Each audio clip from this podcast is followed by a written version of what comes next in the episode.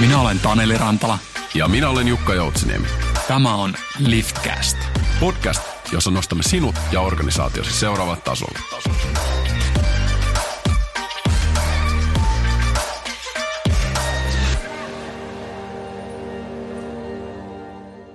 Erinomaista päivää kaikille kuuntelijoille. Tänään keskustelemme strategiatyöstä ja strategiaprosessista. Ja vieraana minulla on tänään tietysti Mikko Leskelä, joka on pian äh, julkaisemassa aiheesta kirjan nimellä Avoin strategia, suljettu strategia, jossa kuvataan yksityiskohtaisesti ja käytännönläheisesti viimeisimpään tutkimukseen nojaten avoin ja osallistava strategiaprosessi. Tämän kirjan lukijat voi odottaa mielestäni tältäkin opukselta paljon, sillä Mikon aikaisempi kirja Business Antropologia voitti juuri vuoden bisneskirjapalkinnon. Ja Mikko toki tekee muutakin kuin kirjoittaa. Hän on Noreinin perustaja, toimitusjohtaja ja strategiakonsultti sekä usean yrityksen hallituksen jäsen. Mahtavaa saada Mikko tänne Liftcastiin vieraaksi. Tervetuloa Mikko. Kiitos Taneli, kiitos kun saa olla teidän vieraana. En osaisi itsekään ton pidemmin itseäni esitellä. No niin, mahtavaa. Hienoa kuulla. Siinä mun mielestä tuli kaikki, kaikki tota tärkeimmät ainakin tästä näkökulmasta ja, ja hyvä pohjustus siihen, että sulla on tästä asiasta aika paljon sanottavaa. Joo, ja se on kiva, kun joku toinen esittelee tämä, että tuota, konsultointi, no sä tiedät millaista tämä on. Mm-hmm. Tässä, niin kun, tässä pitää jatkuvasti maksaa toisten lounaita ja, ja, ja tuota, pitää itseänsä esillä. Musta on joskus hauska, kun joku toinen tulee ja tarttuu ja sanoo, että, että hei, sulla on mielenkiintoisia juttuja, tehtäisikö näistä jotain yhdessä ulos. Mm. Tämä on tosi kivaa, kun, kun kutsuitte. Kiitos. Joo, tämä on, ollut, on odottanut tätä, tätä paljon, mitä sun kanssa aina jutellut, vaihtanut, vaihtanut sanoja aikaisemmin, niin aina tullut sellainen fiilis, että sun, sun kanssa haluaa istua pidemmäksi aikaa alas ja ottaa tärkeä topiikin keskustelu. Joo, mulla on semmoinen muistikuva, että me on sun kanssa törmätty kadulla ensimmäisen kerran, jostain mm. syystä alettu jutella ja siinä on niin kuin klikannut hyvin. Kyllä, muistan, muistan saman. Tota, sulla on ollut mielenkiintoinen startti vuodella. Ää, tuli, tuli tämä voitto, voitto tota, mm. bisneskirja ää, sarjassa ja, ja tota, aika, mun mielestä aika hienoja kirjoja oli sillä, siellä finalisteina myöskin, että ei, ei millään tavalla niin kuin, helpolla ehkä tullut tämä. Ei, se, sehän on tuota, kahden vuoden välein jaettava vuoden bisneskirjapalkinto, mikä on hiukka harhaan johtavaa, mut, mut, mutta se on, se on aika iso ponnistus. Suomen ekonomit sen, sen maksaa. Se palkintosumma on yhteensä 35 tonnia. Niin, niin tuota, et, et se, on, se on pikkasen isompi kuin Finlandia palkinto rahamääräisesti, tosin, tosin, tosin tuota, niin bisneskirjan puolella tähän ei kiinnosta iso yleisö. Yleensä Finlandia-palkinnon voittajahan, se, sehän saa suurimman hyödyn siitä, kun se kirja boostautuu. Mutta bisneskirjan myyminen ja tunnetuksi tekeminen on semmoista grindaamista, että, että, että tällaisella palkinnolla ei ihan kauheasti ole siihen, siihen vaikutusta. Mutta mut, kaksi vuotta, kahden vuoden välein jaettava palkinto, kohtuu merkittävä ja, ja kyllä minua jännitti. Siellä oli pari kirjaa, joita mä ihan oikeasti jännitin.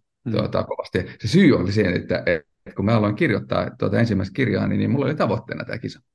Okei. Okay. Mä, mä, nähnyt, mä olen nähnyt muita humanisteja, kun he on, he on itse asiassa bisneskirjapuolelle tulleet ja onnistuneet kirjoittaa jotain sellaista, millä tuo voittaa. Ja sitten mä ajattelin, että no nyt kun, nyt kun kirjoittaa ensimmäisensä, niin miten se tekisi sen sillä lailla, että voisi voittaa tuon palkin.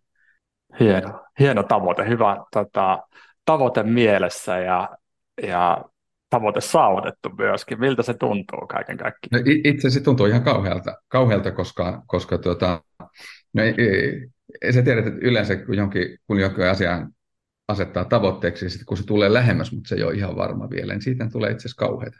Mm. pelätä sitä, että sä menetät sen, joka tuli jo niin lähelle. Ja, ja, ja tuota, mähän, mähän työkavereitani jopa kieltä, kielsin tulemasta tuonne palkintojen jakotilaisuuteen. Ja, ja, tuota, ja, ja sitten mä sain sen hetki mm. aikaa, se, hetki aikaa se lämmitti. Mä kävelin se valtava sekki, semmoinen metrilevyinen sekki kainalossa. Sieltä sitten kotiin mun vaimo soitti, että tutko kaupan kautta ja tutko vessapaperia. tuota, Takaisin elämän rea- realiteetteihin. Niin se laittoi vähän niin kuin, laittoi jollakin lailla tuota, mittasuhteisiin. Mutta mua jännitti, sitten mä oon kauhean kiitollinen, että toi kirja on löytänyt hyvän, hyvän lukijakunnan. Ja nyt on seuraavan, seuraavan kirjan kanssa kanssa tuota, tavoitteet on suurin piirtein samanlaiset. No niin. Et nyt sitten samaan aikaan, yhtä aikaa kun on rakastanut sitä ajatusta, että, että tekee kirjoja, jotka menestyy, niin sitten alkaa pelätä jo, että mitäs muuta tuonne markkinaan tulee, jotka sitten muut syö, syökseen siltä paikalla.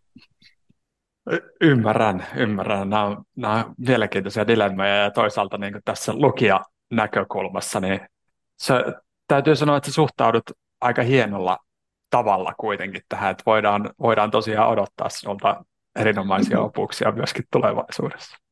Joo, kiitos. Ja toi on hieno, hieno aihe mun mielestä kaiken kaikkiaan, sul, avoin strategia, suljettu strategia. Oliko tämä helppo päätös sulle lähteä kirjoittamaan tästä aiheesta? Tämä on muhinut pari, kolme vuotta ja sitten tapahtui sillä lailla, että mun kollegaksi liittyi Jaakko Luomaranta, joka on tämmöinen osallistavan strategian tutkija Sankallenin yliopistossa ja, ja, ja tuota, me huomattiin, että meillä ei kummallakaan ollut ihan riittävästi materiaalia eikä, eikä niin kuin sanottavaa aiheesta. Me huomattiin, että kun me laitettiin meidän voimat yhteen, niin me täydennettiin toisiamme tosi hienosti. Tämä on, tämä on aiheena vaikeampi kuin tuo bisnesantropologia, koska tämä on tosi tutkittu strategia niin kuin tutkimuksen puolella, niin jos siitä jotain kirjoittaa, se pitää olla akateemisesti tosi perusteltu ja robusti. Ja sitten samaan aikaan tämä on todella vähän hyödynnetty asia niin kuin liikkeenjohdon puolella, erityisesti Suomessa, ja, ja, ja sitten sinulla pitää olla riittävästi kokemusta myös siitä, että miten, miten, saa, miten, tämä, miten tämä voidaan oikeasti te, tehdä. tehdä. Ja sitten musta ja Jaakossa nämä asiat tuli yhteen. Ja, ja sitten me tiedettiin heti, kun meistä tuli kollegoita, että, että meidän tavoitteena on kirja. Ja saman tien otettiin Alma Talenttiin yhteyttä ja nyt vuosi sen jälkeen, niin meiltä on kirja tulossa. No niin. Loistavaa. Kuulostaa, kuulostaa tosi hienolle. Kaksi eri, vähän erilaista näkökulmaa vielä yhdistyy yhteen no. kirjaan. Niin tosi, tosi hieno. Odotan innolla, että pääsee, pääsee tuon kirjan pariin. Ennen kuin mennään hei sinne strategiaprosessiin ja, ja strategiatyöhön, niin äh, jutellaan pikkasen vielä, vielä sinusta. Äh, tutustutaan suhun. Äh, mitkä kolme substantiivia kuvaavat Mikko Leskelä? Tiesin, että sä kysyt tätä, mutta tämä on vaikea, vaikea. Tuota, mä, mä heittänyt vähän hulluksi. Anna mennä. Mä sanon ihan ensimmäisenä mystikko. Mm-hmm. Mä, mä, mä, tuota, se, se, on, on, se on mun työtäni. Mä, mä etsin uniikkeja näkökulmia elämään ja, ja mä ratkaisen mysteereitä. Mä en saa mistään muusta niin paljon kiksejä kuin siitä, että mä ratkaisen jonkun, jonkun mysteerin. Ja, ja tämä hiukka ehkä juontuu juontuu myös siitä, että mä oon vähän semmoinen ADD-tapaus. Että et pysyäkseni niin kuin elämässä kiinni, mä tarvin koko ajan jotain uutta ja mielenkiintoista. Hmm. Ja nyt mä pystyn organisoimaan tämän konsultoinnin niin, että, että mä oon parhaimmilla. Jollekin tämä voisi olla ongelma, että, että mä olen pikkasen ylivilkas ajatuksissani. Hmm. Hmm. Nyt se on hyvä. Kyllä. No, toinen, toinen, toinen substantiivi. Uh, mä, tota, mä olen empaatikko. Ja siis mä, tämä tarkoittaa semmoista ällöttävää empaattisuutta, jota mulle, kun mä aikana opiskelin teologiaa, sinnehän ohjautuu aika paljon semmoisia ihmisiä, jotka on kiinnostuneita toisista ihmisistä ja toisten näkökulmasta.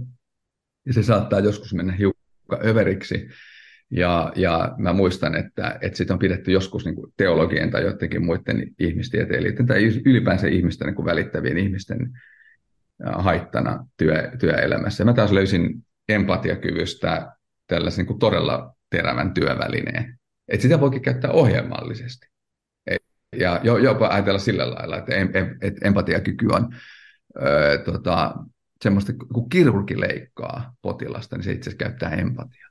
Ja se, ja se kertoo jotenkin siitä, että miten, miten niin kuin todella viiltävän, terävä työkalu se on oikein käytettynä. Ja sitten tietenkin se pystyy, jos sä lähdet sohisilleen, niin saada vaikka minkälaista vahinkoa. Mm. Mutta tässä on toinen semmoinen alue, mikä, mikä on niin kuin, mitä olen joskus pitänyt heikkoutena ja, ja, ja sellaisena, niin kuin, ja, tota, mikä saa mut lähteä takamatkalta joissain asioissa, niin mä olen tehnyt siitä, siitä tiedettä ja taidetta. Ja sitten kolmas, kolmas, tuota, kolmas luonne, niin tämä olisi johtaja.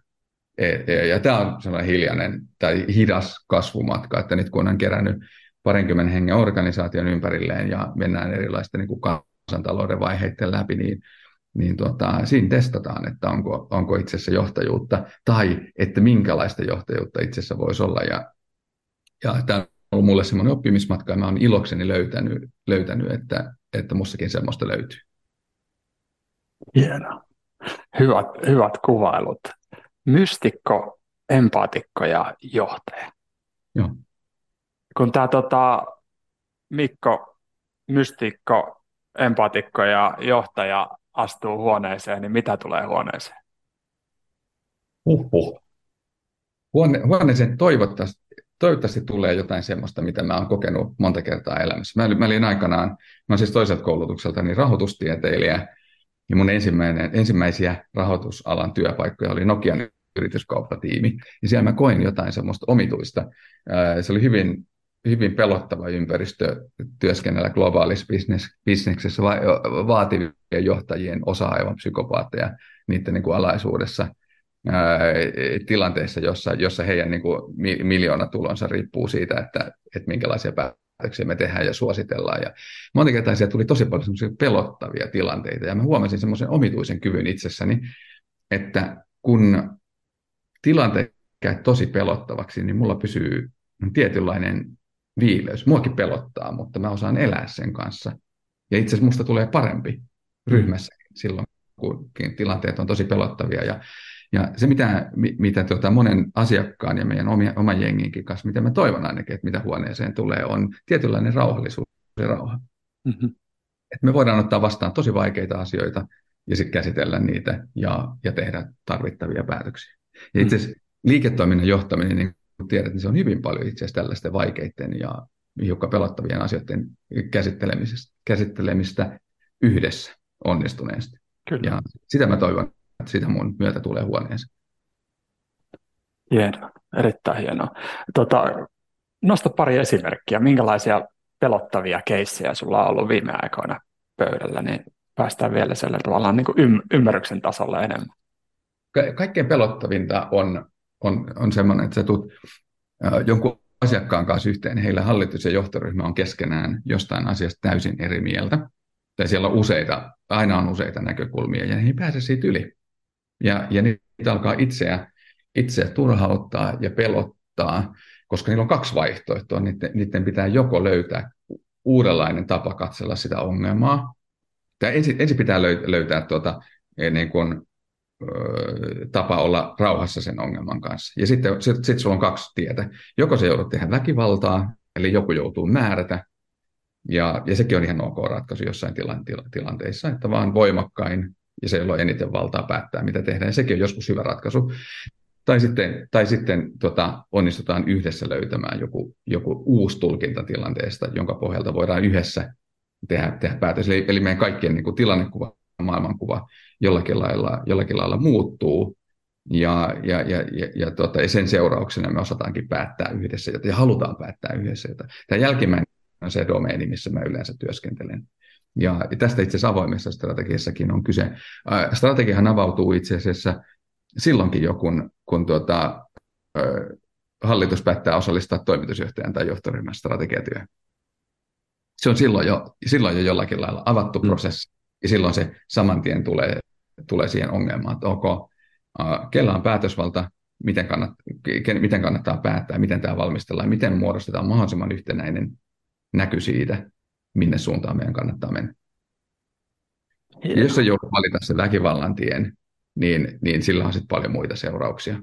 Jälleen kerran se voi olla tosi voitokasta, se voi olla tosi hyvää, mutta mut keskimäärin siinä tulee ruumiita ja se pelko jää pienenee. Kyllä, tämä on hy- hyvä pohjustus ja tähän aiheeseen. Tota, kerro vielä vähän, että mihin suuntaan sä haluat yleisesti viedä työelämää. Sä kuitenkin aika, aika monestakin suunnasta vaikutat nyt työelämän rakentumiseen, niin minne sä haluat viedä sitä? Onko sillä ole, selkeä? Mulla ei ole mitään tavoitetta tuossa mm. asiassa. Mä oon ajatellut sillä lailla, että, että, että sillä on aina joku syy, miksi maailma on sellainen kuin se on. Ja, ja sitten jos saatat tosi ison tavoitteen, sanotaan näin, jos saatat tosi ison tavoitteen ja ripustat jollakin lailla sun tyytyväisyytesi ja onnellisuutesi siihen, että saat jonkun ison muutoksen aikaan, niin sinusta todennäköisesti tulee tosi onneton ihminen. Hmm. Koska, koska se joudut taistella niin isoja voimia vastaan. Sit, mutta sitten mulla on tiettyjä toiveita tietenkin. Mä, mä toivoisin, että, että työelämä menisi semmoiseen suuntaan, että ihmiset voisivat – enemmän ilmasta, en, en, enemmän kokea tyytyväisyyttä siitä, mitä he ovat, mitä he kykenevät käsittelemään, millä lailla he tekevät analyysiä, miten he itseään ilmaisevat. Ja että, että ihmisellä olisi parempi olo olla, olla, olla, olla niiden vahvuuksineen, mitä, he, mitä heillä on, ja jollakin lailla kontribuoida siihen kokonaisuuteen. Me tiedetään, että, että käytännössä me ollaan monessa kaikissa työyhteisöissä kaukana siitä. Hmm. Että, että meillä on aina kirittävää siinä, että miten me pystyttäisiin käyttämään itse sitä voimavaraa hyödyksemme, että ihmiset on upeita itseänsä ja niillä on taitoja ja me osataan käyttää niitä yhteen. Ja nyt tämän, jälleen kerran tämä niin avoimen strategian alueen yksi semmoinen areena, missä, missä, missä mä yritän saada, yritän kontribuoida jotain tuohon, mutta en usko muuttavani ihan kauheasti itse mitään. Ja, ja vaikka työelämä olisi täysin samanlaista kuin, kun jonain päivänä lopetan aktiivisesti työn, työntekoni, niin, niin aion olla tyytyväinen, että on yrittänyt jotain. Just sehän se on tärkeää, että, että, että pistää kuitenkin itseensä likoon ja, ja niin kuin, äh, on valmis tekemään toimenpiteitä, mutta, mutta ei, ne kaikki, ei tämä kaikki voi olla sun hartioilla. Sunkaan ja, ja, mä, ja mä tiedän sen, että et, et sullakin ja Lifterilläkin niin kuin teillä, on, teillä, on, teillä on hiukka samanlainen asennoituminen ja sitten teillä on tosi paljon hyviä työvälineitä itse asiassa saadakin paljon hmm. hy, hyvää aikaan. E, erityisesti mikrotasolla ja sitten mä itse ajattelen sillä lailla, että jos sä voit muuttaa jotenkin yksittäisten ihmisten elämää, niin se on itse suurin palkinto. Hmm. Ja sitten sen seurauksena voi tulla jotakin isompaa joskus, mutta, mutta, mutta tuota, t- t- tässä työssä varmaan me, meitä molempia motivoi se, että sä voit yksittäisten ihmisten kautta tehdä elämästä todella paljon mielenkiintoisempaa. Kyllä, kyllä. Ja, ja onhan siellä sitten tietysti se hieno, hieno mahdollisuus, että pystyisi systeemeihin vaikuttamaan myöskin. Joo. Että jos niihin pääsee, pääsee koskemaan, jotka, jotka tavallaan viikosta toiseen, kuukaudesta toiseen, ehkä vuodestakin toiseen tuottaa mm. sitten jotain, on, onko se sitä hyvää lopputulosta vai negatiivista lopputulosta, niin jos niihin pääsee vaikuttamaan, niin se, sehän tässä on niin kuin jotenkin ää, erittäin jännittävää. Joo, riittävän pienistä systeemeistä kun alkaa, niin Kyllä. Se voi nimenomaan olla, mennäkin just noin. Kyllä, juuri näin, juuri näin. Ei, ei voida, ei voida tota maailman rauhaa tässä ehkä tälläkään podcastilla nyt tota, tavoitella.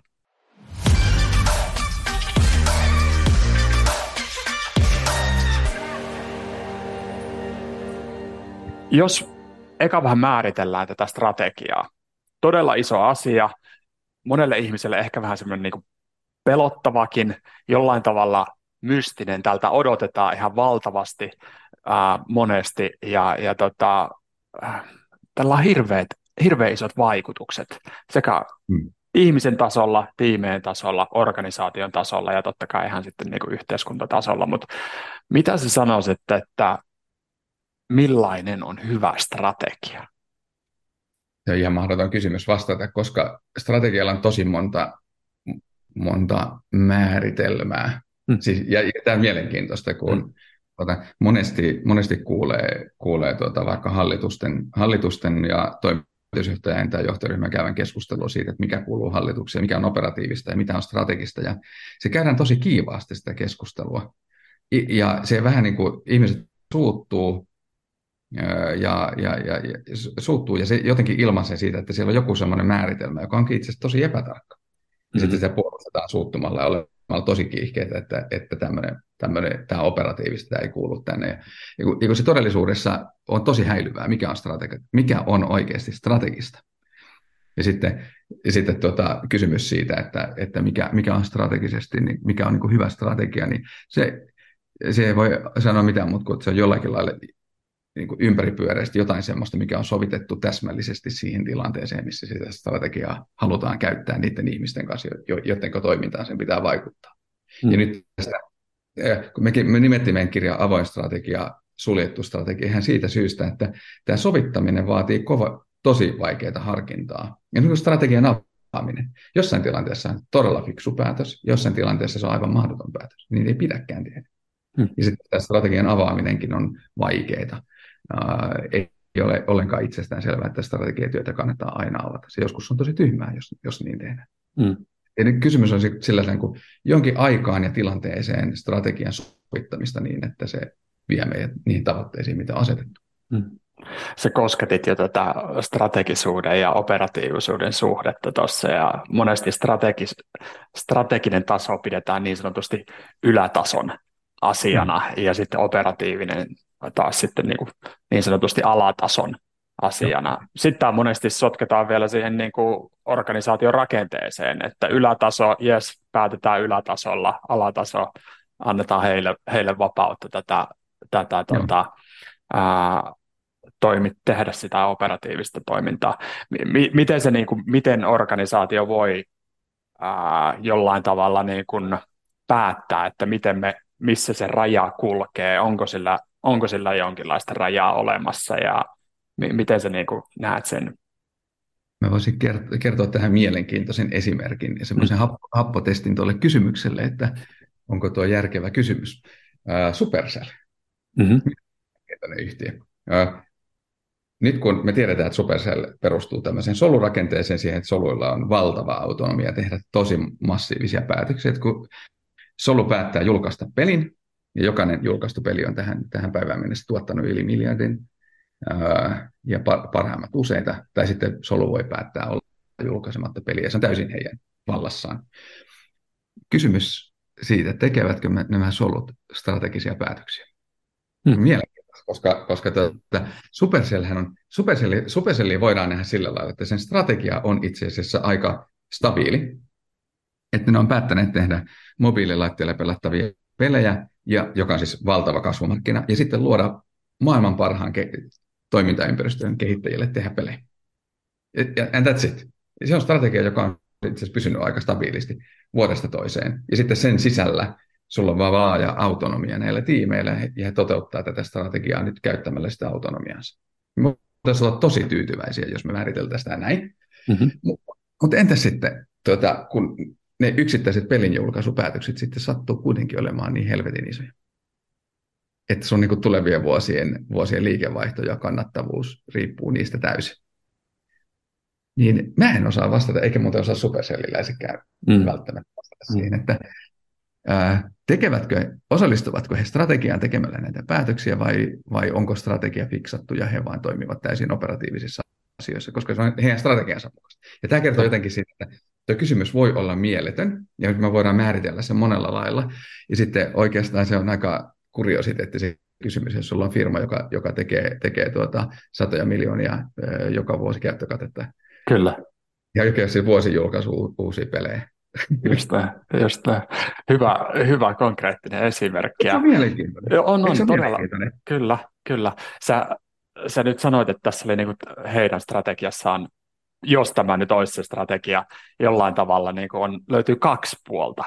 Ää, mm. Ja, ja tota, toi kuulosti heti mulle sillä, että ai vitsi, siinä on niin kuin ihanan yksinkertainen ja selkeä strategia ja, ja tämän varmasti niin kuin organisaatiossa ymmärretään ja se on helppo viestiä ja ulkoisesti helppo viestiä ja mekin puhutaan siitä nyt tässä, niin tota, onko se selkeys jonkinlainen hyve tässä strate- strategian lopputuloksessa? On, mutta selkeys on, selkeyskin pitää ymmärtää jollakin lailla oikein. Selkeys on, selkeys on parhaimmillaan sellaista, että, niin että, että se siis, niin kuin, asioista tulee, sä voit ajatella, että, että sä viestit jonkun asian tosi selkeästi, mutta ei ihan kauheasti vaikuta ihmisiin. Että se mm. voi olla tosi määritelty ja sanottu selkeästi, mutta ei kauhean vaikuttavasti. Mistä, mistä se johtuu, että jotkut, jotkut organisaatiot, kun ne julkaisee strategiansa tai, tai kun ne kertoo strategiansa, niin, niin se vaikuttaa tosi paljon. Jotkut organisaatiot, kun ne kertoo strategiansa, niin oikeastaan mitään ei tunnu ihmisissä, ihmisissä liika, liikahtavan. Osa sitä selkeyttä on, se on tietynlainen ajatuksen selkeys sisäisesti, joka, joka on vahva laadullinen ominaisuus, että auttaako tämä strategia itse asiassa, se miten se on ilmastu, auttaako se meidän ymmärtämään maailmaa jotenkin toisella lailla kuin moni kilpailija, tai miten me on aikaisemmin itse ymmärretty. Että se selkeys on tietynlainen, tietynlaista ajattelun selkeyttä, ja, ja sielläkin vielä semmoinen äärimmäinen laatuvaatimus, että auttaako tämä strategia meitä näkemään maailman selkeästi. Hmm. Ja sitten, että mikä meidän paikka siinä maailmassa on. E, siis kaikki isot talot nykyään julkaisee strategiansa ja ne käyttää siihen viestintätoimistoon. Ne on äärimmäisen kiilotettu ja, ja ne näyttää helvetti kaikki samanlaiset kesken. Saako, saako teidän podcastissa kiroilla? Kyllä, nyt saa. Hyvä, koska, koska ne näyttää. Ne näyttää ja, ja ne ei sytytä yhtään ketään. Niin, ja, ja, ja, ja silloin pitäisi johtajana niin kuin kysy, kysyä, että, että mikä tässä, mikä tässä onkaan mennyt pieleen. Ja. Meillä on tosi selkeä strategia, joka ei selkeästi sytytä ketään. Kyllä, kyllä. Eli, eli strategian pitää vaikuttaa. No, se varmaan sen, sen ota, niin kuin jollakin lailla semmoinen niin kuin, ja, test, testi on, että sillä saadaan joku haluttu muutos aikaan. Juuri näin, juuri näin.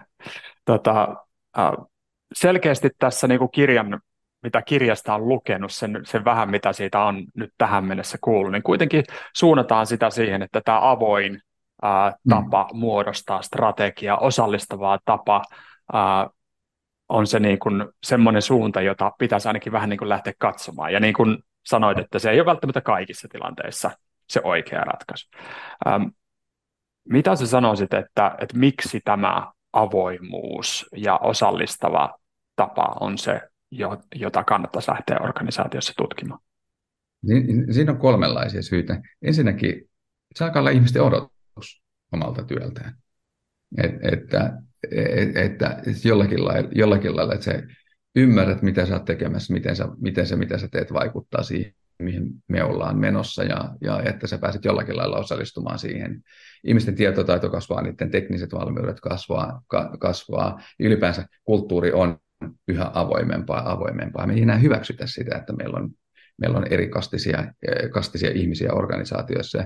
Nyt kun eh, mä olen tässä käynyt monen pääkaupunkiseudulla pää, pää, niin kuin, tota, pääpaikkansa pitävän pankin kanssa viime vuosina keskusteluita. Ja se ei ole kauhean kaukana, kun niillä oli johdolle ja henkilöstölle eri ruokalatkin. Ja, ja, ja se, se ei ole kaukana se maailma. Se oli jossain 80-luvulla, jo, jo, jolloin tuota, mekin ollaan sun kanssa oltu, oltu ihan tiedostavia ihmisiä. Ää, ja, ja, tota, ja tämä on muuttunut se, että, että ihmiset, ihmisten odotukset siitä, että mitä on elää organisaatiossa ja mihin mä voin osallistua, niin ne kasvaa. Okay.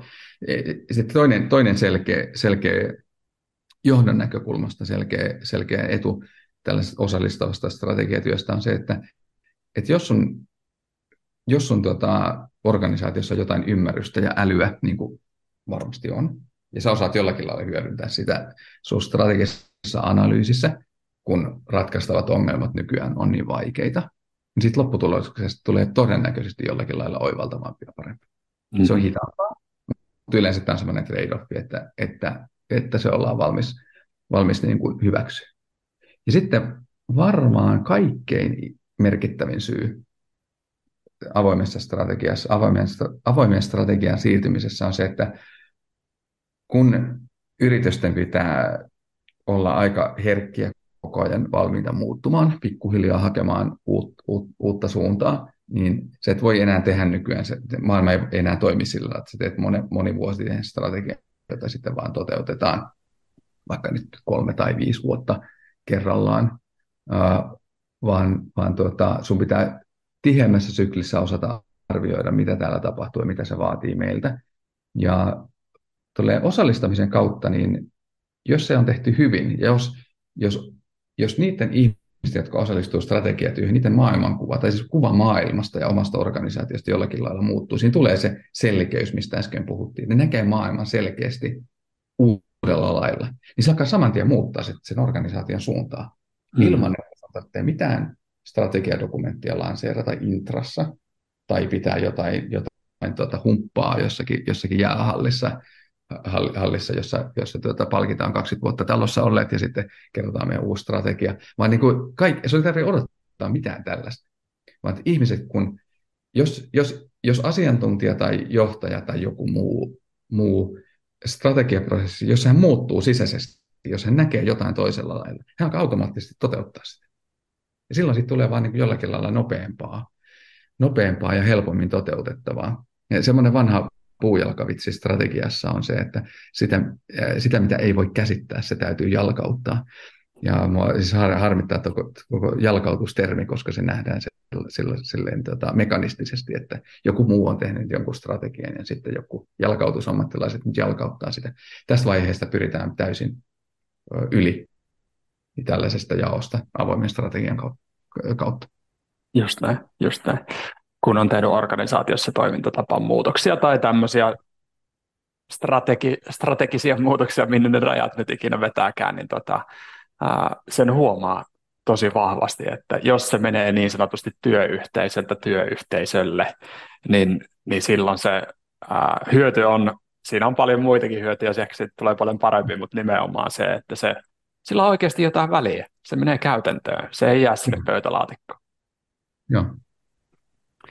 Erittäin hyvä, hyviä, hyviä tota, tärkeitä hyötyjä. Mitä sanoit, sä nostit sieltä ehkä tämän hitauden vähän sivulauseessa mm. ää, esille. Onko jotain muita sudenkuoppia, mihin, mihin tätä, mitkä saattavat tulla eteen, kun siirrytään tähän avoimeen suuntaan? On. Kaikkein, kaikkein suurin avoimen strategian dilemma on se, että ja tämä on todellinen dilemma, johon tämä kirja itse asiassa keskittyy, on se, että strateginen päätöksenteko ei voi koskaan olla demokraattista. Tai se voi olla on yksi poikkeus, jossa se voi olla demokraattista, mutta, mutta muuten se ei voi olla. Valta ja vastuu kulkee aina käsikädessä. Hallitus saa mandaattinsa omistajilta, toimitusjohtaja saa mandaattinsa hallitukselta, ja se pystyy delegoida sitä jonkin verran. Mutta aina tällaisessa niin kuin, tuota, taistelussa, taistelussa markkinaosuuksista ja menestyksestä ää, aina valta ja vastuu kulkee käsikädessä ja lopulta, lopulta päätökset päätökset täytyy tehdä ne, jolla, jolla on oikeasti vastuukin niistä. Ja äh, tota, historia on pullollaan esimerkkejä avoimesta strategiasta, joka on epäonnistunut just tästä syystä, että näitä asioita ei osattu pitää erillään. Ja, ja tota, hauska anekdootti on se, että puna-armeija on itse asiassa ensimmäinen esimerkki. Ja strategia okay. on sotatermi. Mm. Puna-armeija on, on tuota, 1900-luvun al, al, al, alussa syntynyt, niin se itse asiassa aloitti täysin, aivan alussa täysin demokraattisena organisaationa. Okay. Ilman, käsky, ilman käskyvaltasuhteita uh, upseerit äänestettiin keskenään porukasta ilman, ilman, tuota, ilman niin kuin selkeät hierarkioita ja se ajautui kaaukseen saman tien. Nyt sitten 2000-luvulla niin esimerkiksi Wikipedia, joka, joka elää tällaisesta avoimen demokratian niin kuin ihanteesta, niin yritti tehdä strategiaa täysin demokraattisesti käyttäjäkuntansa kanssa ja avautui ihan totaaliseen sekasortoon. Mm. Se ei näy meille välttämättä, mutta, mutta siellä on käyty siis tosi, tosi, tosi kovia vaiheita taustalla. Ja sen pelasti ainoastaan se, että syntyy varjostrategiaprosessi, jossa, jossa johtajat alkoi käyttää sitten kuitenkin sitä valtaa, joka heille kuuluu. Ja alkoivat okay. tehdä päätöksiä. Eli päätöksenteko pitäisi olla enemmänkin semmoista konsultatiivista, että otetaan sieltä, sieltä niin kuin tietoa muualtakin no. ja, ja niin kuin nähdään se arvokkaana, mutta kuitenkin lopullinen päätös tapahtuu siellä, missä sitä valtaa on. Joo, mutta nyt mielenkiintoista, kun sanotaan, että otetaan tietoa, mm-hmm. Niin tämä on nyt se paikka, missä itse asiassa se osallistaminen, osallistaminen voi niin parhaimmillaan toimia. Mm-hmm. Eli Eli e, se, se tietoahan ei välttämättä ole olemassa ennen kuin, sitä, ennen kuin sitä otetaan, niin me voidaan itse asiassa synnyttää osallistavia tiedon tuottamisen prosesseja, jossa ihmiset, jotka osallistuvat strategiatyöhön, osallistuukin analyysiin. Hmm. Et, et, et, tota, ja jos mä saan kuvata niin kuin sille, silleen, me, me niin kuin suurimmat opit tästä aihe, aihepiiristä niin tämän, tämän kirjoitustyön kautta, on se, että strategiatyössä on aina vaiheita, ja semmoisen hyvän osallistamisen niin kuin, sillä on tosi selkeä kaava, miten se voi onnistua ja päästä tämän dilemman yli. Se on sellainen, että jokainen, jokainen kaava, jokainen vaihe organisoidaan tämmöiseksi luupiksi, jossa alussa sulla on aina johdon hypoteeseja tai sen organisaation ylimpien kerrosten, tai ehkä ne on jaettujakin hypoteeseja, mutta ajatus on se, että sulla on aina muutama hypo, osin ristikkäinenkin hypoteesi. Ja nyt, nyt tässä on se paikka, että, että lähdetäänkö käyttää väkivaltaa vai haetaanko jotakin yhteistä ymmärrystä jos sä haluat mennä yhteisten, yhteisen ymmärryksen kautta, niin viisas johtaja luo näistä hypoteesista tutkimussuunnitelman, toteaa, että hei, että meidän täytyy pystyä validoimaan tämä, tehdään tutkimussuunnitelma, ja sitten lähtee sen tutkimussuunnitelman ää, mukaisesti keräämään jonkun uuden datasetin, joka on kaikille osallistujille uusi. Muistetaan, alkutilanteessa meillä on keskinäisiä hypoteeseja, eri ihmiset kannattaa eri hypoteeseja, ja me ei päästä eteenpäin. Se tutkimussuunnitelma keräät jonkun datasetin, ja nyt sä kutsut ihmiset analysoimaan sitä dataa. Mm. Eli sä luot rakenteen, jossa ihmiset, ihmiset voivat käyttää, käyttää kertynyttä ymmärrystä ja kykyä siihen, että voi itse asiassa tulla yhdessä analysoimaan. Ja sitten sen jälkeen tämän analyysin pohjalta johto voi sitten pitää, tai kannattaakin pitää oikeus sitten muokata niitä hypoteesejaan. Ja tämä pitää kertoakin ihmisille, että näin tämä menee.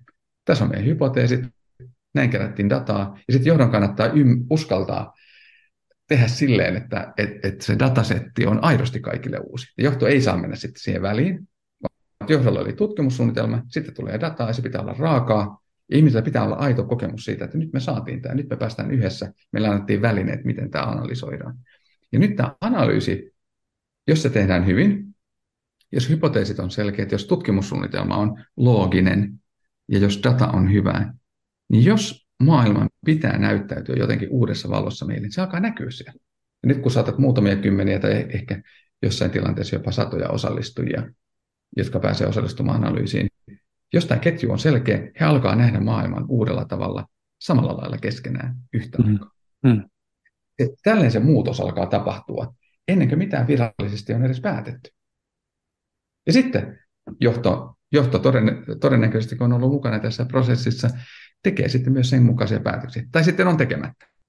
Että sehän johdolla on valta ja vastuu, niin ne, totta kai ne voi sitten lopulta päättää, että, että, että, että tota, niin ei mennä tuonne suuntaan. Ja heillä sitten on ulkopuolelta arvioiden joko hyvät tai huonot perusteet. Mm. Mutta se kuuluu, se kuuluu vallan ja vastuun niin kuin dynamiikkaan. Juuri näin.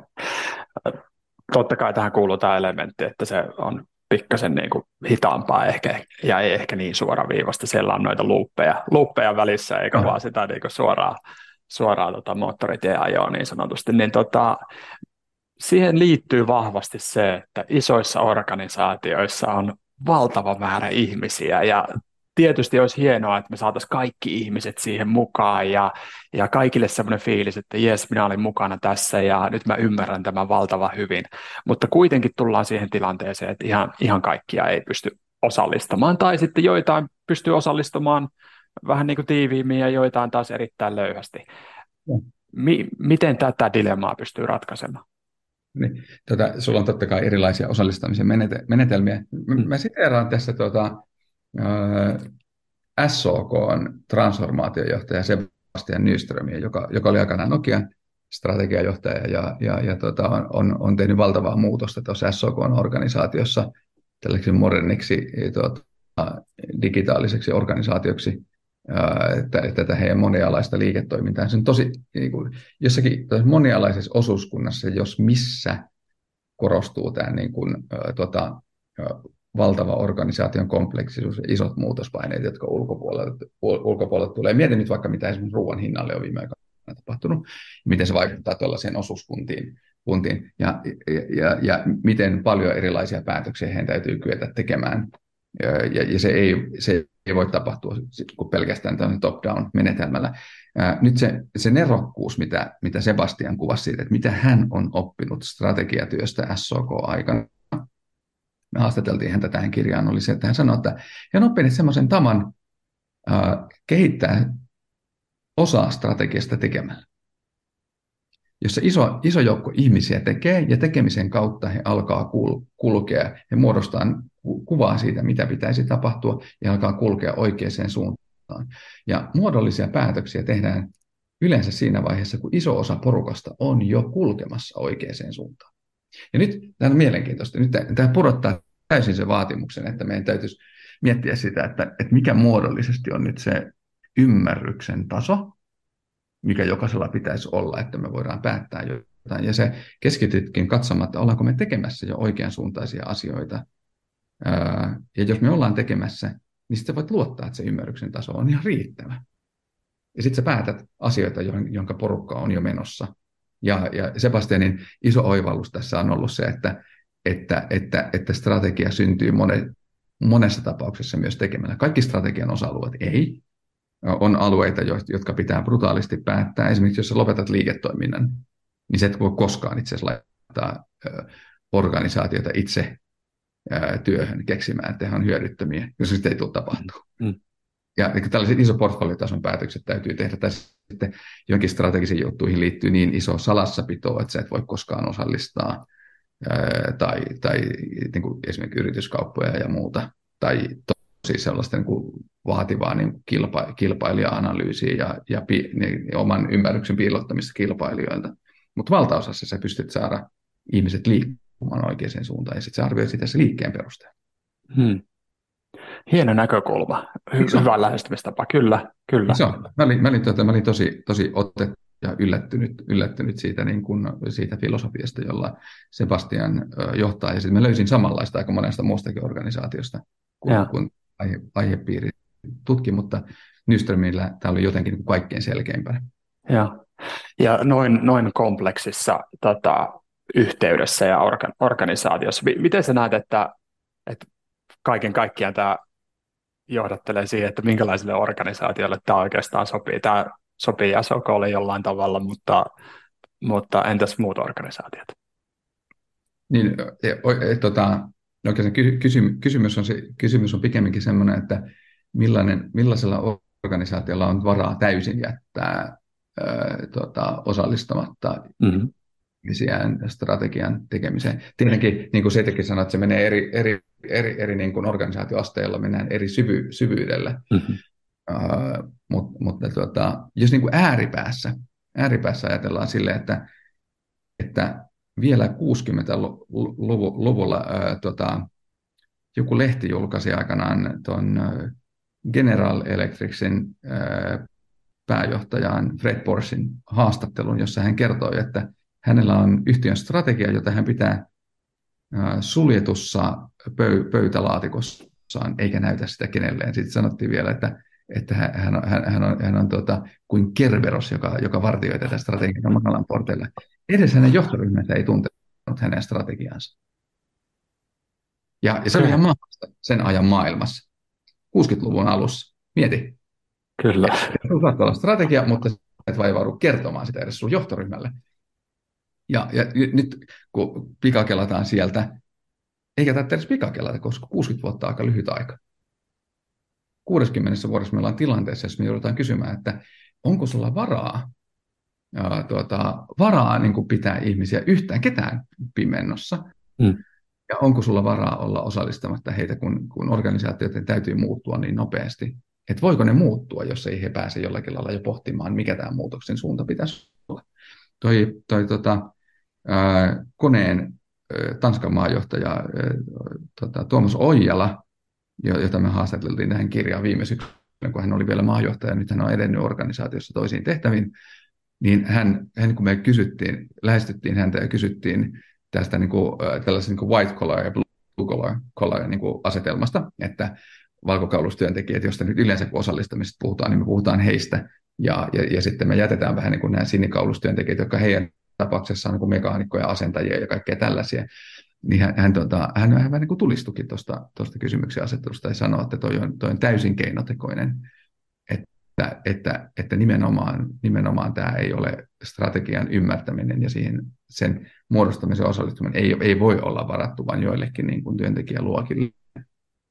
Mm. Ja, ja, tota, ja sitten ja sit se on niin kuin asioiden käytännön tekemisen kannalta itse asiassa tosi tärkeää, että ihmiset, jotka käytännössä tekee asioita, osallistuu jollakin lailla tai saadaan mukaan, tai mikä se, mikä se sitten onkaan se tavoite jossakin organisaatiossa. Kyllä, kyllä. Voisi kuvitella, että siellä nimen, nimenomaan ylimmässä johdossa kuitenkin ollaan kaikista ää, tavallaan huono, huonommin tietoisia siitä, että mitä siellä nimenomaan siellä niin kuin vaikkapa asennusvaiheessa tapahtuu. Että se mm. nimenomaan sieltä tuleekin sellaista tietoa, joka voi jollain tavalla ää, avata sen ihan täysin seuraavalle tasolle sen, sen strategian. Joo, nyt jos mietit, että musta ei olisi, olisi tuota koneen johtoryhmää, niin en, en, en uskalla, uskalla sitä, sitä niin arvioida esittää susta, mutta osaat varmaan esittää itse, kun miettii sitä, että miten kauhistuttava tehtävä toi on, että sä oot, sä oot markkinajohtaja globaalissa bisneksessä, kaikkien näiden tuulten heittelevän teknologia kehittyy valtavaa vauhtia, sulla on valtavan kokoinen organisaatio eri puolilla maailmaa, ja sitten sun pitäisi tehdä strategia. Niin se on helppo tälleen konsulttina viisastella nyt tästä avoimuudesta, mutta siitä mulle maksetaan. Mm. Et mieti, mieti sitten sitä, niin kuin, jos sä olisit oikeasti koneen, koneen tuota, toimitusjohtaja tai talousjohtaja tai, mm. tai tuota, tai, tai strategiajohtaja tai joku muu, ja sun pitäisi oikeasti tehdä tämä päätös, että miten tämä, miten tämä saadaan aikaan, niin se ei ole kauhean yksilitteisesti, on pakko, ja kukaan ei voi tulla sanoa, että hei, tässä on tämä prosessi, nyt me tuotetaan tämmöinen prosessi, että on pakko aloittaa jostakin tekemällä ja oppimalla, että mikä meidän tilanteessa mikä meidän organisaatiossa toimii. Kyllä. Ja onko se edes näin, että, että mikä toimii meidän organisaatiossa? Että eikö, eikö se ole näin, että mm. ensi, vuonna, ensi vuonna ihan eri tapa saattaa toimia? Saanko mä, saanko mä esittää toisen mielenkiintoisen tapauksen? Anna mennä. tuota, OP-ryhmä. Muistat sen? 2016 Reijo Karhisen johdolla OP julkaisi strategiansa, josta, jossa heistä tuli monialainen palveluyhtiö ja he meni sairaalatoimintaan ja, ja tota, auton, auton niin kun, tota, yhteiskäyttötoimintaan ja ties mihin. Mm. Ja, ja tota, se oli niin iso uutinen silloin, kun se julkaistiin kesällä, että samaan aikaan oli kokoomuksen puoluekokous ja kokoomuksen puoluekokouksesta ei juuri kirjoitettu mitään. Kaikki keskittyi siihen, että OPsta, tästä kaikkien rakastamasta isosta osuuskunnasta tulee nyt monialainen yhtiö, joka Karhisen sanoin ei osaa vielä edes kuvailla sitä, että mikä viiden vuoden päästä heidän niin kuin iso osa heidän liiketoimintaansa on. Siitä puolitoista vuotta eteenpäin ruoriin astui Timo Ritakallio uutena pääjohtajana ja teki täyskäännöksen aivan niin kuin totaalisen, to, tota, totaalisen täyskäännöksen. Ja, ja tota, Hesarissa hiukka mun mielestä niin ilkikurisestikin toimittaja kirjoitti, että Ritakallion tavoite on perua kaikki edeltäjänsä isot päätökset. Ei, siellä oli erilainen tilannekuva. Mm-hmm. Maailma oli muuttunut, OPn asema oli käynyt, käynyt epävarmemmaksi, kulut oli kasvanut 13 prosenttia, olikohan se niin, tuotot vain 4 prosenttia.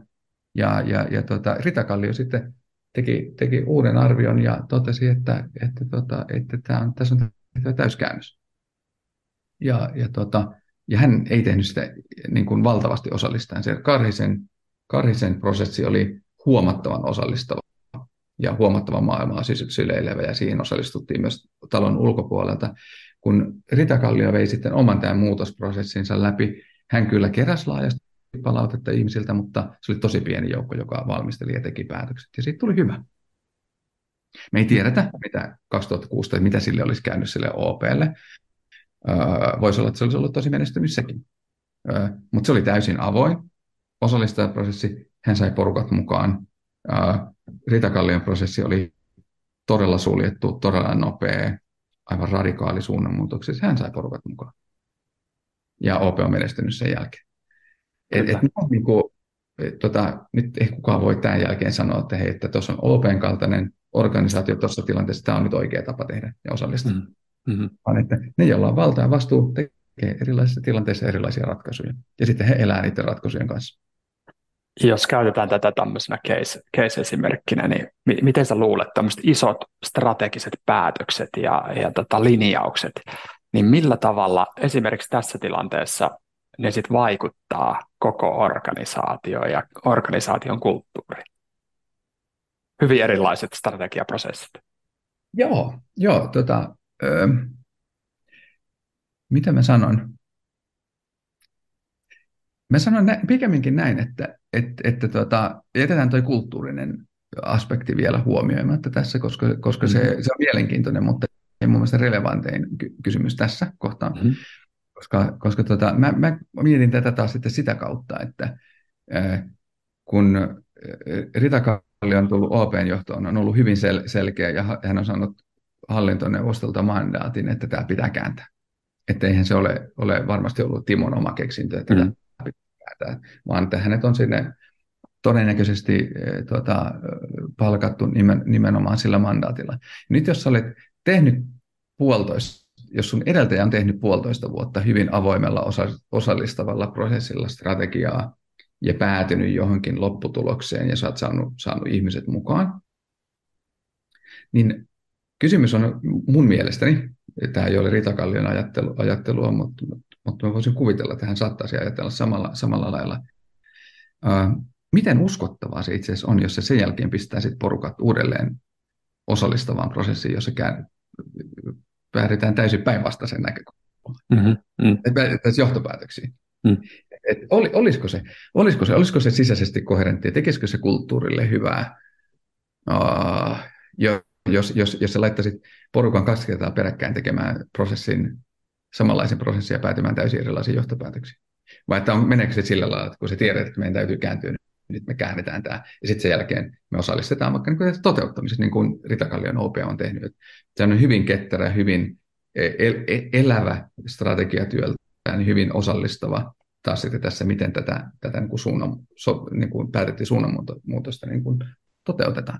Mm. Tästä on hyvä esimerkki myös toi uh, Nokia-renkaiden toimitusjohtaja Hille Korhonen sai, sai tuota, uh, aikanaan, aikanaan uh, tota, onko, voiko sanoa, että sai potkut, se on jotenkin niin, kuin, niin typerä.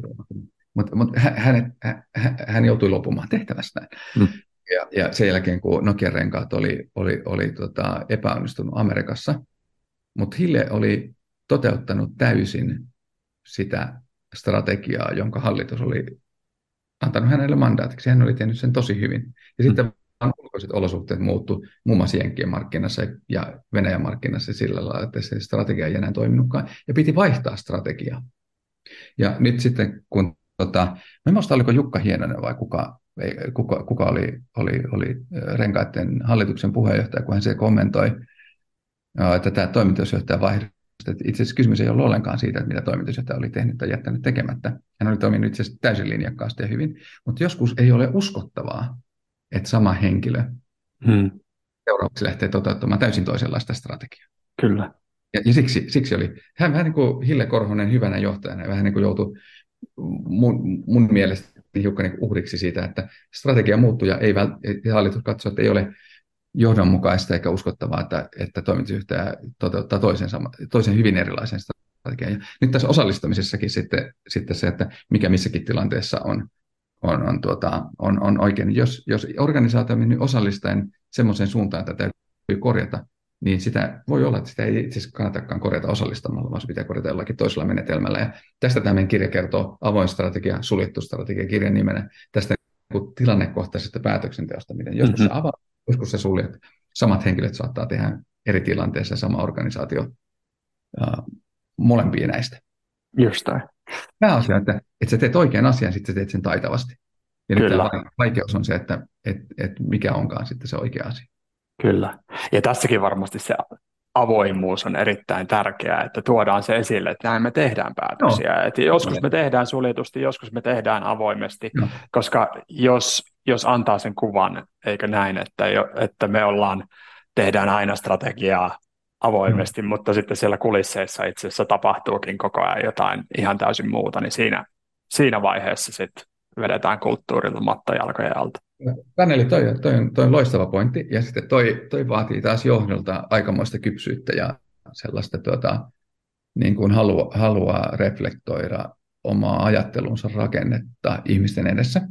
Ja, ja toi ei ollenkaan, toi ei ollenkaan annettua, että kaikki johtajat itse asiassa pystyy tuohon.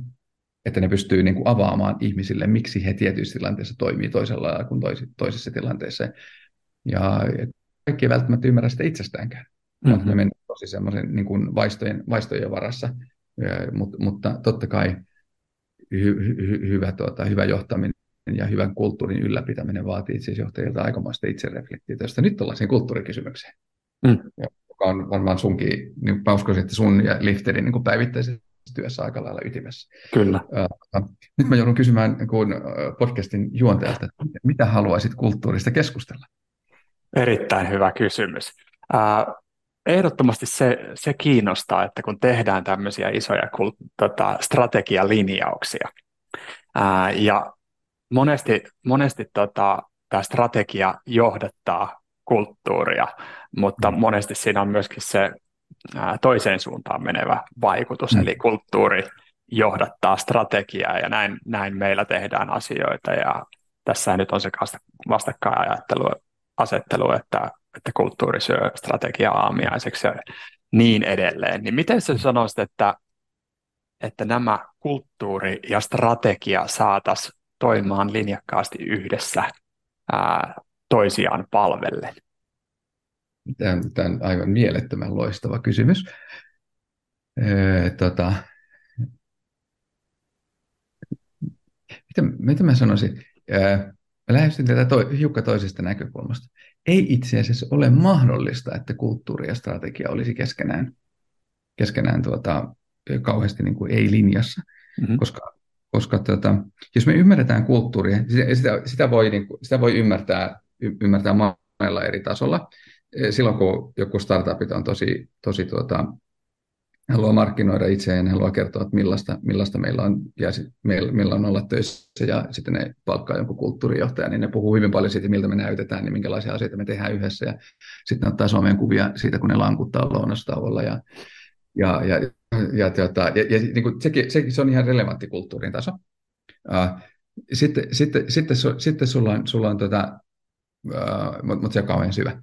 Sitten sulla on semmoinen kulttuurin taso, jossa, jossa, sulla, jossa sulla on tuota, paljon uskomuksia, usko, uskomuksia, ja, uskomuksia siitä, että miten, miten me yhdessä toimimme ja miten meidän yhdessä pitäisi toimia, että me saadaan aikaan ne asiat, mitä me, mitä me tavoitellaan. Se on jo huomattavasti syve, syvempi taso. Uh, mutta sekään ei ole kauhean syvä. Uh, tota, kaikkein syvin kulttuurin taso on itse asiassa se, mikä muokkaa sitä, että mitä me nähdään ulkomaailmasta, mitä me kyetään näkemään ulkomaailmasta. Nyt tämä on mielenkiintoista, kun kun sinä ja minä ollaan, ollaan tuota, tällaisia, minkä ikäinen sä Taneli muuten olet? Mä oon siellä lähesty 40. No niin, just näin. Eli kun mä puhun 80-luvusta susta, niin Kyllä. en valehe. Uh, tota, mä 46. Me ollaan tämmöisiä, tämmöisiä 40 molemmien puolella ole, olevia tota, uh, valkoisia, va, valkoisia suomalaismiehiä. Me katsotaan maailmaa hyvin niin kuin erityisellä tavalla, miten joku, jostakin toisenlaista viitekehyksestä tuleva ihminen näkee eri asioita. Ja, ja tämä on ollut mielenkiintoista viimeaikaista keskustelua, että miten tällaisia rakenteita murretaan, että me nähtäisiin maailmaa en, enemmän toist, toist, toistemme silmiin. Nyt me ollaan syv, niin kuin aikaisemmin syvällä kulttuurisella tasolla. Tämä, tämä meidän valtakulttuuri on itse asiassa muokannut sitä, mitä me kyetään näkemään. Kun sä näet koiran, niin sä et näe ruokaa. Sä et, sä et miss, missään nimessä söisi koiraa, mutta joku muu itse saattaa syödäkin. Kulttuuri ohjaa meitä, että miten me nähdään tietyt objektit ja tietyt suhteet. Ja tämä tapahtuu organisaatiotasolla kanssa.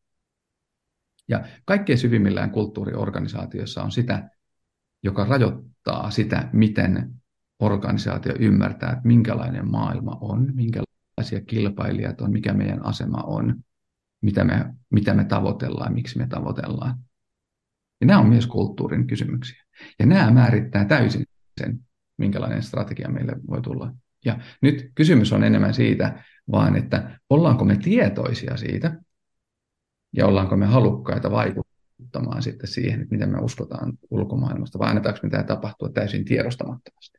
Otetaanko mm. me jollakin lailla kontrollia siitä, että me yhdessä muodostetaan kuvaa ulkomaailmasta ja itsestämme.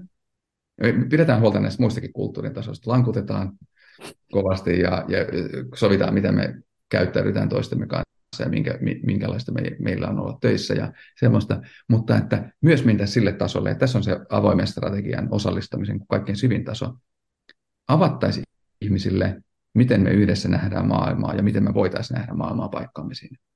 Jolloin, jolloin tota, kun joka tapauksessa strategiakulttuuri kulkee samaan suuntaan, niin me tultaisiin tietoiseksi ja me opittaisiin vaikuttamaan siihen. Hmm. Ja tässä on, tässä on, niin kuin, tässä on nyt sitten se kulttuuri on aivan strategisen keskustelun ytimessä, mutta, mutta siihen on vaikea päästä käsiksi, koska se, se on vähän niin kuin kala, ka, kalavedessä, että et ymmärtääkö se olevansa märkä, jos, jos hän ajattelisi, hän tai se ajattelisi.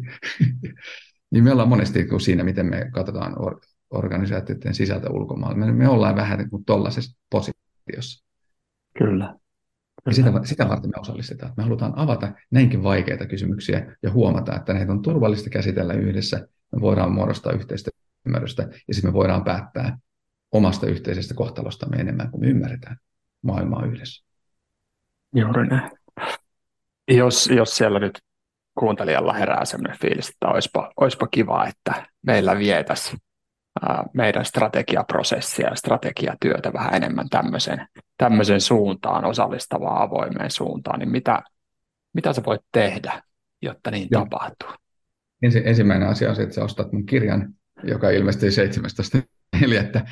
Tämä Jaakko Luomarannan kollegani kirjan, avoin mm. strategia, suljettu strategia. Ja, ja, tota, ja sitten sä ää, tota, ostat sitä useamman kappaleen ja lähdet perustat siitä kirjapiirin. Ja, ja sitten on varmaan olemassa parempiakin ää, tapoja. Tämä on, tämä on vaikea kysymys, koska tämä on, tämä on semmoinen juttu, jonka kanssa, tuota, jossa valtaa pitää johtaa. Mm. Et oikeastaan niin kuin yksittäisen asiantuntijan. Sä voit kouluttaa itseäsi olemaan valmis, kun kutsu tulee, ja sä voit puhua tällaisista asioista, sä voit pikkasen nostaa näitä asioita esiin, mutta valta ja vastuu on kuitenkin aina isossa organisaatiossa harvojen käsissä, ja, ja sitten heidän täytyy, tuota, uh, heidän, heidän täytyy ymmärtää, ymmärtää itse jotain kautta. Sitä, senkin takia me ollaan kirjoitettu tästä mm-hmm. johdon, johdon työvälineeksi. No, hauska anekdootti. Mä muutama viikko sitten tapasin yhden teollisuusyrityksen strategiajohtajan, ja, ja tuota, me keskusteltiin tämän kirjan teemasta, meillä oli tosi hyvä keskustelu, ja, ja, tota, uh, ja hän kertoi siitä, miten avoimia he itse asiassa ovat, ja miten he osallistaa jo porukkaa ja jakaa kaiken mahdollisen. Ja sitten me tultiin sieltä neukkarista ulos. Mun vanha kollegani, joka on, on nykyään siinä organisaatiossa, tuli vastaan. Ensimmäiset sanat, mitä hän sanoi, sanoi siitä strategiajohtajasta, että toi jätkä ei kerro meille mitään. Ja sitten me hetken aikaa naurattiin se kylmää naurua ja muut vietiin respaan, niin me tajusin, että tämä on tämä, jos mietitään sitä, että mikä se, mikä se taistelu on, mihin, jos haluaisi lähteä muuttamaan maailmaa, niin mihin meni, menisin, niin se on sitä, että, että strategia-ammattilaiset ja johtajat itse asiassa haluakin pitää strategian omissa käsissään, koska se antaa heille ehkä jotain niin kuin ekstra valtaa, että siitä vallasta luovutaan vaan, jos siitä on heille hyötyä. Mm-hmm. Ja nyt me pitää argumentoida, mitä hyötyä siitä itse asiassa on. Mutta luontaisesti me halutaan erottaa strategia ja strategian tekeminen kaikkien muiden tehtävistä, koska se tekee meistä johtajina ja strategeina erinomaisia ja, mm-hmm. ja tuota, uniikkeja lumiheutalle tässä maailmassa ja, ja antaa meille valtaa. Ja kun sä osallistat, sä jaat valtaa. Jonkin verran kuitenkin. Kyllä. Ja, ja tota, tämä on se, mitä, mitä tota, johdon pitäisi ymmärtää se niin kuin oman etunsa vuoksi, ja sit, sitten he tekevät semmoisia päätöksiä. Yksittäinen työntekijä ei, ei voi valitettavasti tehdä muuta kuin perustaa sen lukupiirin. Mm, mutta sekin voi olla vaihtaa työpaikkaa. Hei, tämä on, niin kuin, se, se, maailma on kuitenkin niin kuin pullollaan myös organisaatioita, jossa ja jos sulla on kokemus siitä, että joku muu on pidemmällä tällaisessa, mitä sä haluat, niin, niin tässä on hyvin vähän kitkaa sitten kuitenkaan vaihtaa työpaikkaa semmoisen, että missä, missä, missä on enemmän sellainen strateginen kulttuuri kuin mistä sä, mitä sä arvostaisit. Kyllä, ja tästä päästään siihen, mitä aika alkumetreillä mainitsit, eli, eli ihmiset vaativat tätä ja, ja sitten organisaatiot joutuvat ää, kokemaan näitä, näitä tota, seurauksia sitten siitä, jos, jos prosessi ei olekaan niin osallistava ja avoin. Et kyllä, kyllä ihmiset lähtee etsimään niitä organisaatioita, joissa on, on avoimempaa meininkiä. Joo, niin varmasti. Mutta kyllä mä silti sanoisin, että noita kirjapiirejä kannattaa pistää pystyyn, ei ne ihan turhia, ei kannata pelkästään niin kuin lopettaa vanhassa firmassa ja etsiä uusia. Joo, ja sitten tämä, kun tuota, kaikki hyvät muutokset, nämä on tosi pitkää peliä, ja jos se onnistuu tekemään, jos, jos asioita onnistuu muuttamaan itsensä kautta ja sillä lailla, että itse motivoitunut ja saa virtaa siitä, mitä on teke, tekemässä, ja, ja, ja palkitse, tuntee palkitsevaksi sen, että on yrittänyt omasta mielestään oikeita asioita, niin se itse asiassa, se itse asiassa vie meitä aika pitkälle. Mm-hmm. sitten isot muutokset joko tapahtuu tai ne ei tapahdu sillä lailla, kuin me oltiin ajateltu. Kyllä, kyllä. Täällä on hieno, hieno tämmöinen tota, maistiainen tästä aiheesta ja täytyy no. sanoa, että tämä on, tämä on kyllä niin houkutteleva kirja, että odotan, odotan kuin no. kuuta nousevaa tätä. Joo, ja sitten tämä Lifted oli ensimmäinen, TT Podcast oli ensimmäinen media, joka, joka itse asiassa sai sitä haluaa keskustella. No niin. Tällaisia keskusteluja tulee varmaan tulevina viikkoina, mutta tämä oli itsellekin tosi tosi hyvä, kun joku kysyy ja pistää pohtimaan tätä asiaa, jossa on nyt itse ollut aika syvällä. Kiitos Kyllä. siitä. Ilo on, ilo on meidän puolellamme ja tota, tämänkin siis kuulet ensimmäistä kertaa Liftcastista. Näinhän se Aivan. Mieletöntä. kyllä, kyllä. Tota, pakko kysyä vielä vähän loppuun, että oletko kokenut jonkinlaisen oivalluksen tässä viime aikoina ää, omassa elämässäsi? On, on, on. Mä, mä, tota, mulla on semmoinen, mun oivallus liittyy semmoiseen ristiriitaan. Mä oon tavallaan, mä oon tavallaan sen kuuntelemisen asiantuntija. Ja, ja, ja tota, mä opetan organisaatioille, miten, miten ne hankkii ymmärrystä ja tietoa asiakkaista ja minkälaisilla niin kuin erilaisilla menetelmillä.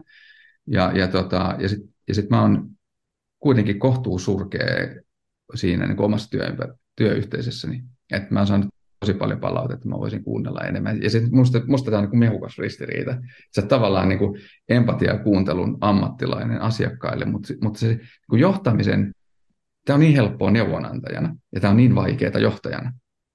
Ja, ja, tota, ja sitten jos tämä on vaikeaa johtajana, niin kotiympäristössä tämä vasta vaikeaa onkin. Mm. Et, että on tosi helppo mestaroida, mestaroida tuolla, mutta tämä tulee siihen vähän, vähän kuin, että mä tulin toi, toki edellisestä kirjasta sen palkintosekin käsissä ja sitten vaimo soittaa mulle tuo vessapaperia, kun ei toi ymmärtänyt sitä ostaa.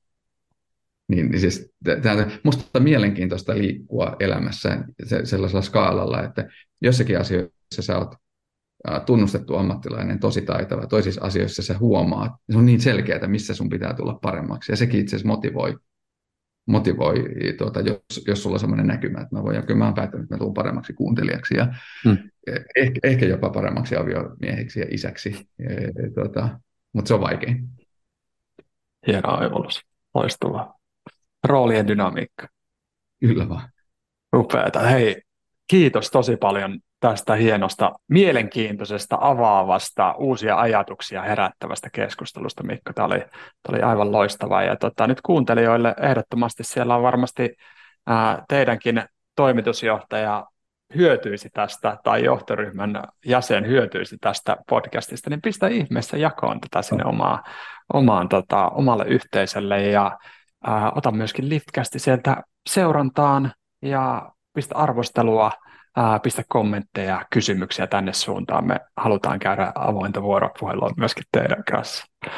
Viisaat johtajat ja asiantuntijat tekevät juuri näin, kuin Taneli sanoi. Kiitos. Juuri näin. Kiitos paljon, Mikko. Kiitos.